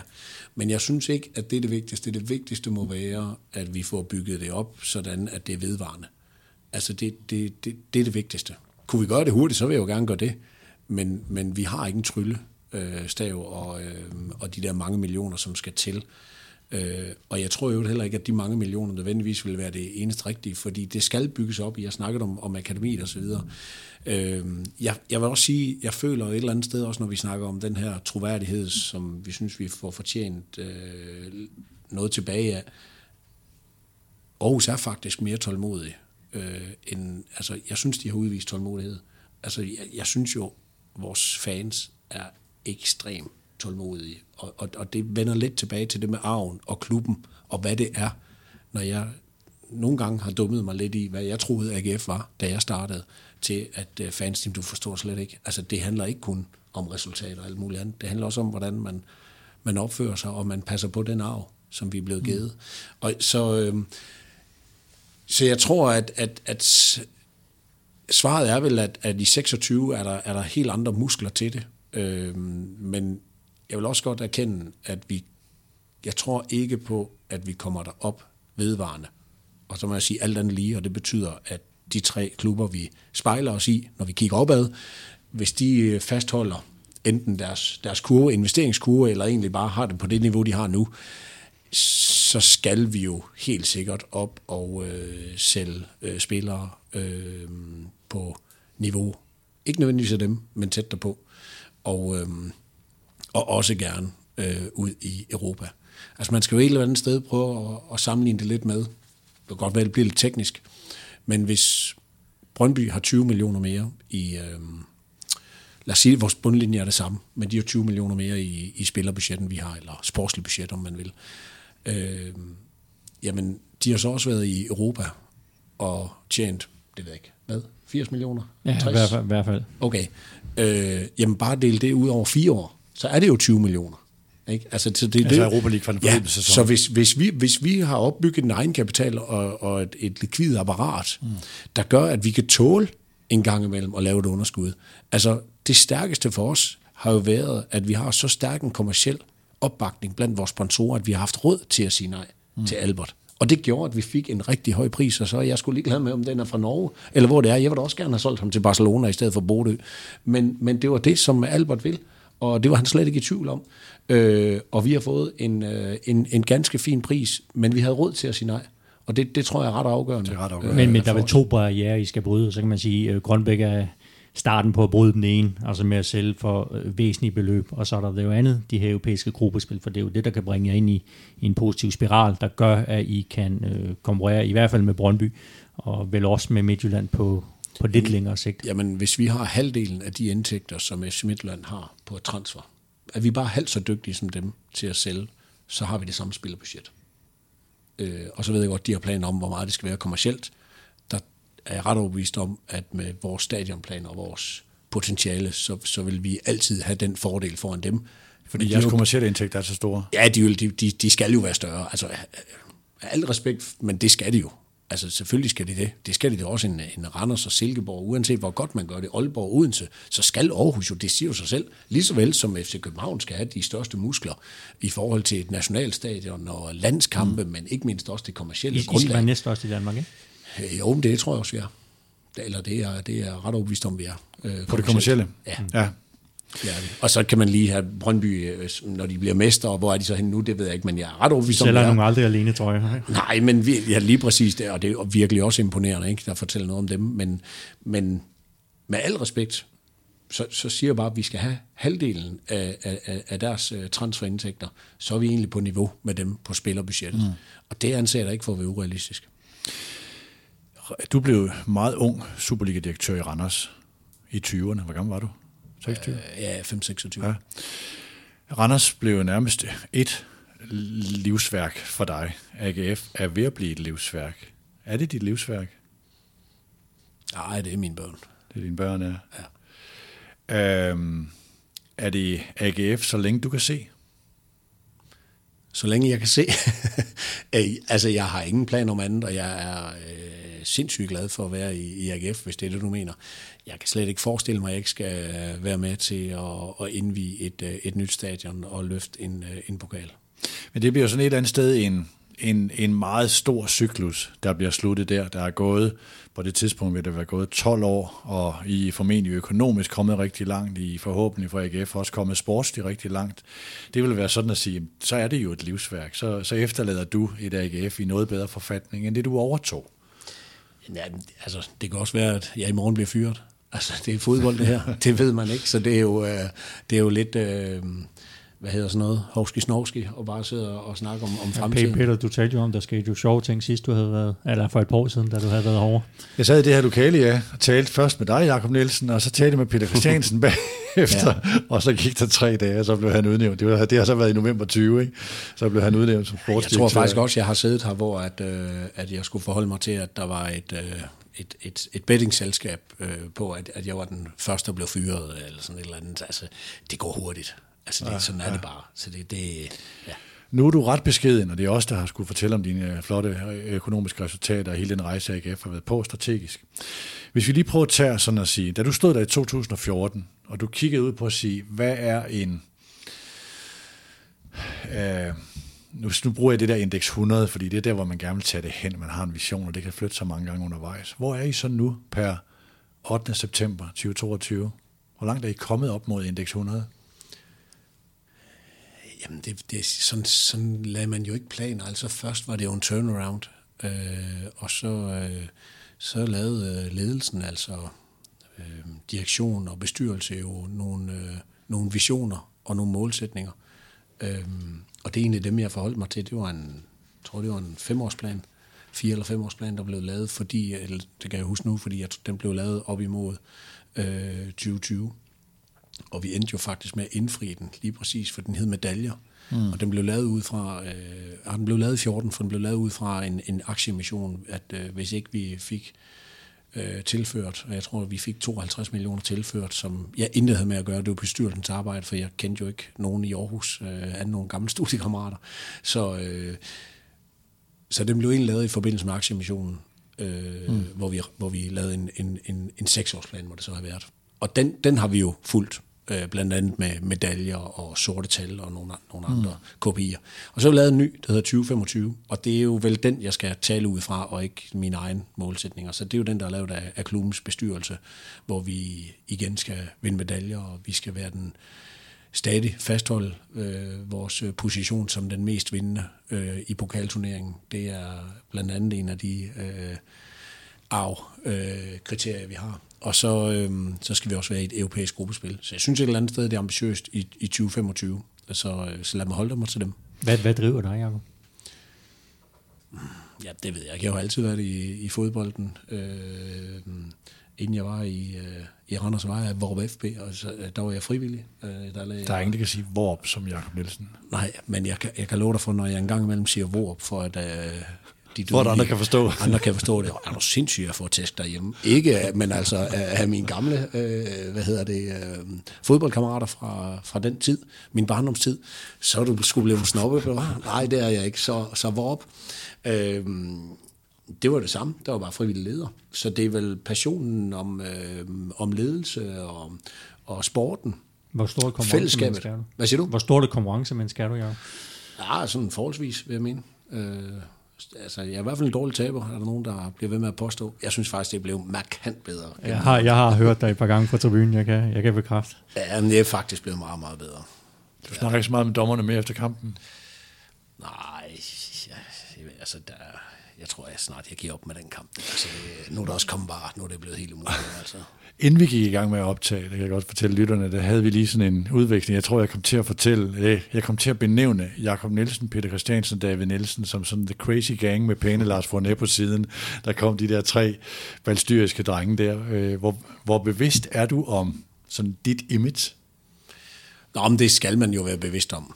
Ja, ellers så er man, øh, så er man både naiv og, og vel også et eller andet sted, øh, øh, ja, hvad hedder sådan noget, uprofessionel selvfølgelig er jeg bevidst omkring det, øh, på godt og ondt. Øh, men jeg har altså også udtaget tidligere, både øh, i med- og modgangstider, at man, man skal være sig selv.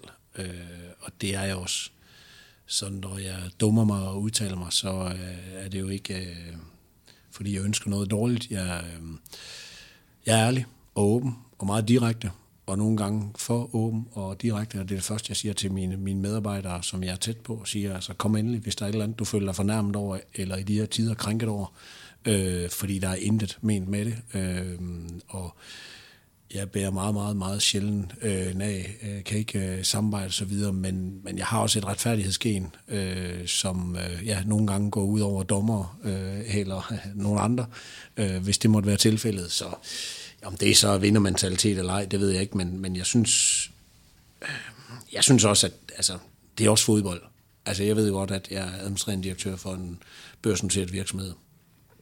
Øh, men jeg plejer også at udtale, at jeg er bare en fodboldfan i et, mm. i et jakkesæt. Øh, og det kan jeg egentlig bedst lide at være. Hvordan er jeres team i dag, synes du? I stadigvæk Lars Fornær og dig, så er det med Stig Inge Bjørneby og nu Uwe Røsler som cheftræner. Hvordan adskiller det sig fra det team, der var i det, jeg beskrev før? På ingen måde. Det er nøjagtigt det samme. Okay. Øh, det er en treenighed øh, i, i forhold til den sportslige ledelse, med, hvor at, øh, vi har altid haft et, et, et, et morfar-princip, hvor at, øh, at, at fire and hire, som vi kalder det, øh, jamen jeg, jeg foretager ikke nogen handlinger, uden at øh, jeg har vendt det med, med Lars Fornæ, øh, som er forholdsvis tæt på. Er det og, ham, der er morfar? Øh, ja. Okay. Øh, ja, han er faktisk morfar. øh, ja, men altså, vi startede med at sige farfar, og nu har jeg ændret det i de her tider til, at det er morfar. Sådan. Så, øh, men, men, men det samme gør Stig, og det samme gør de andre øh, ledere, jeg har ansat, øh, vender tingene med mig, og det, det tror jeg egentlig var noget, Lars har fra sin erhvervskarriere, øh, måske i Grundfors eller et andet sted. Og, øh, og så er vi meget direkte, så, øh, så, så Stig og Lars kan sagtens øh, snart sammen, uden at der skal være en direkte kommandovej, hvad det angår. Bare vi er åbne og mm. ærlige over for hinanden og øh, spiller hinanden god. Og det samme gør vi med, med Uwe. Øh, så så det, det er vel egentlig sådan. Altså, øh, jeg skulle jo lære dem i går, øh, Uwe og, og Stig, hvem det er, vi skal møde i pokalen. Øh, apropos arv og øh, ja, fedt opgør ja. i Gladsaxe. Hvad har Uwe givet AGF, som vi ikke ved, som os, der jagter det udefra?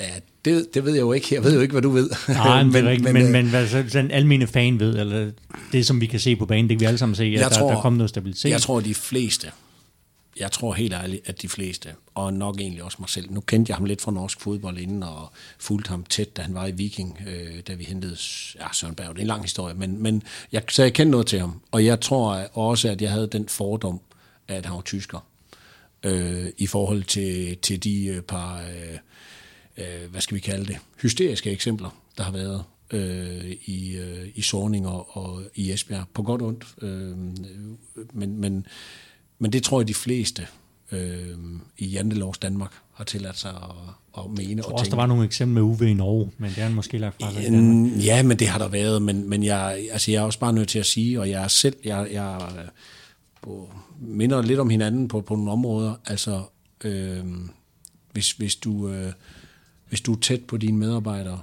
øh, så kan du tillade dig at stille enormt store krav, hvis også du kan udvise kærlighed øh, en gang imellem og noget konsekvens. Og det, det synes jeg, øh, det synes jeg Uwe er kommet med, som har, øh, har været rigtig vigtigt for os. Øh, han er meget detaljeorienteret, øh, og jeg kan jo godt lide, at øh, synes han passer godt ind til vores, øh, til vores værdier og øh, den måde, vi gør tingene på. Han er også meget øh, direkte, meget åben og ærlig og øh, hårdt arbejdende, som også en af vores værdier. Så synes jeg, det passer egentlig meget godt i forhold til, til vores... Øh, er det jo ikke nogen hemmelighed, at vi kiggede meget på, at vi ikke skulle til igennem en stor transformation øh, på, på hele spillersiden, siden, fordi vi jo nu har haft en, en træner og en stil, at vi ikke skulle til at ændre det fuldstændigt.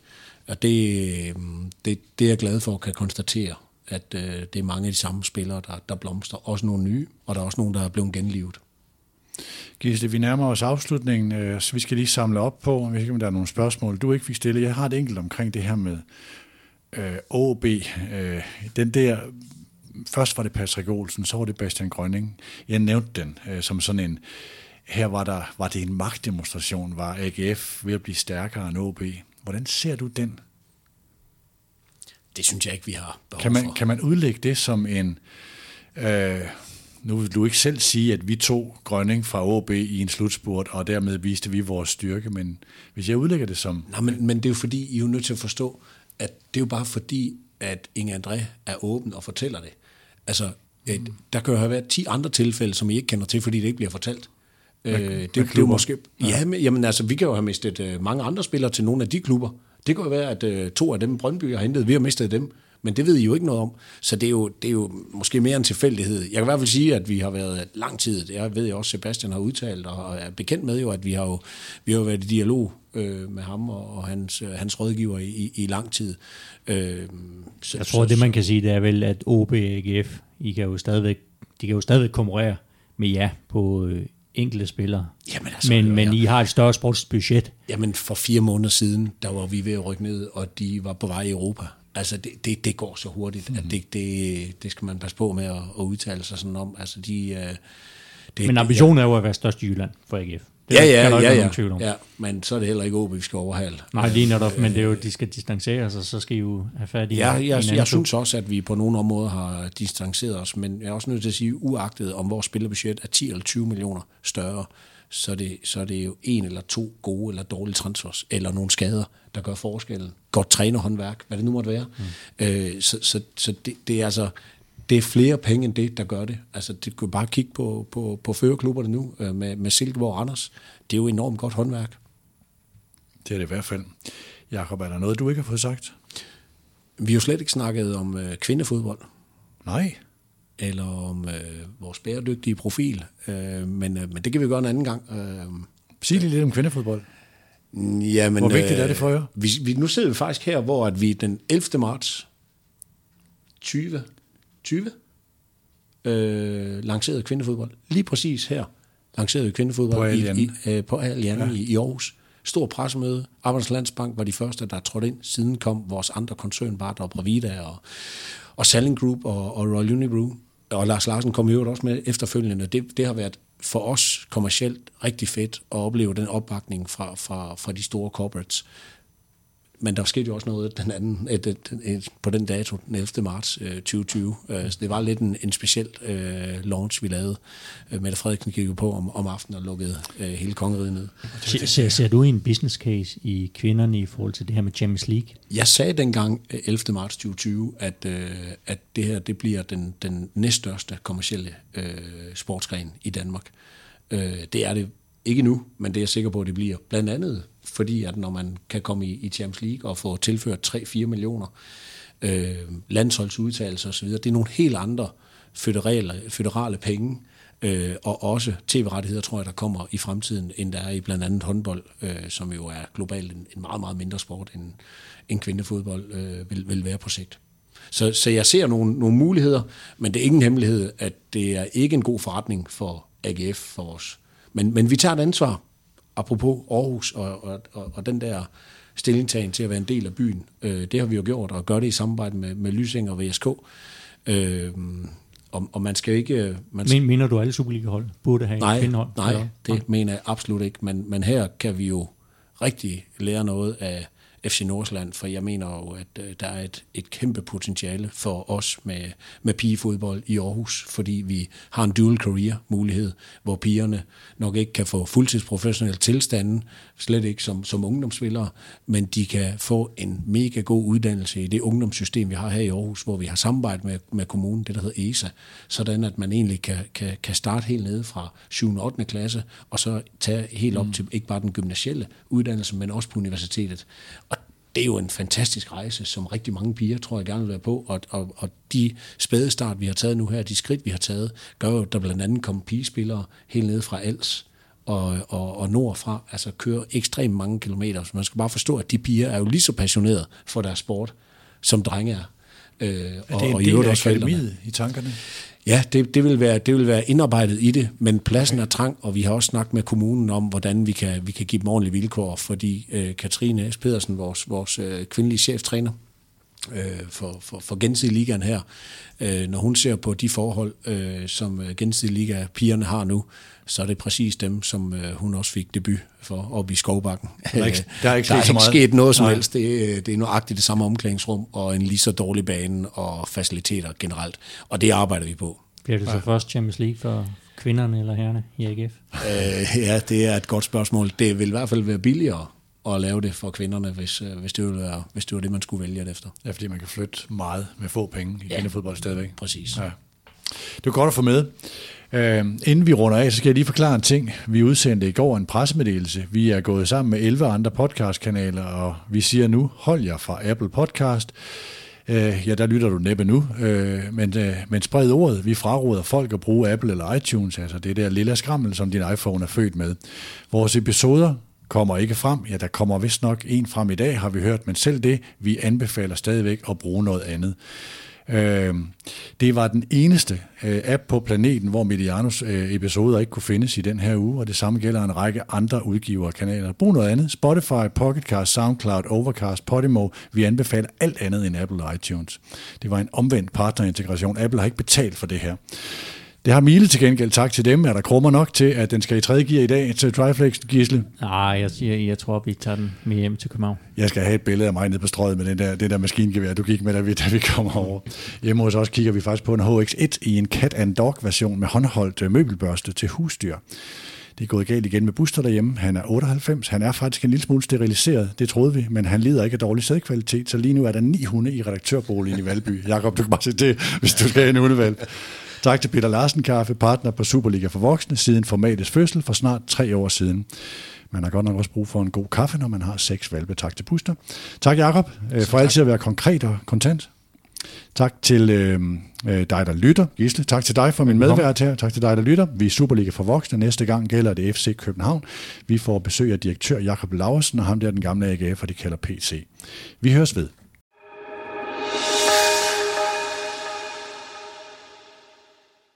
Udsendelsen, du har lyttet til, var produceret af Mediano Media og lavet i samarbejde med Peter Larsen Kaffe og Triflex trådløs støvsuger fra Miele.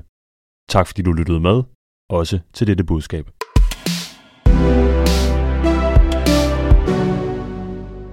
Kære lytter, vi har på Mediano for nylig lagt alle tal frem for støt Mediano. I er lige nu godt 500 frivillige abonnenter, der betaler 35 eller 50 kroner hver måned. Det svarer til 0,5 procent af vores lyttere. Vi har også fremlagt vores vision for Mediano. Vi har nu i to år ikke haft nogen betting- eller casinopartnere, og vi laver hvert år mere end 50 udsendelser uden nogen partnere på. Så vores mål er, at vi en dag har 2% af vores lyttere som frivillige abonnenter. Det vil svare til op imod 1 million kroner om året, altså det samme som vi i gennemsnit havde i bettingomsætning i 2018 og 2019. Det er vores drøm, et Mediano skabt af dig og af os. Tak fordi du lytter. Thank you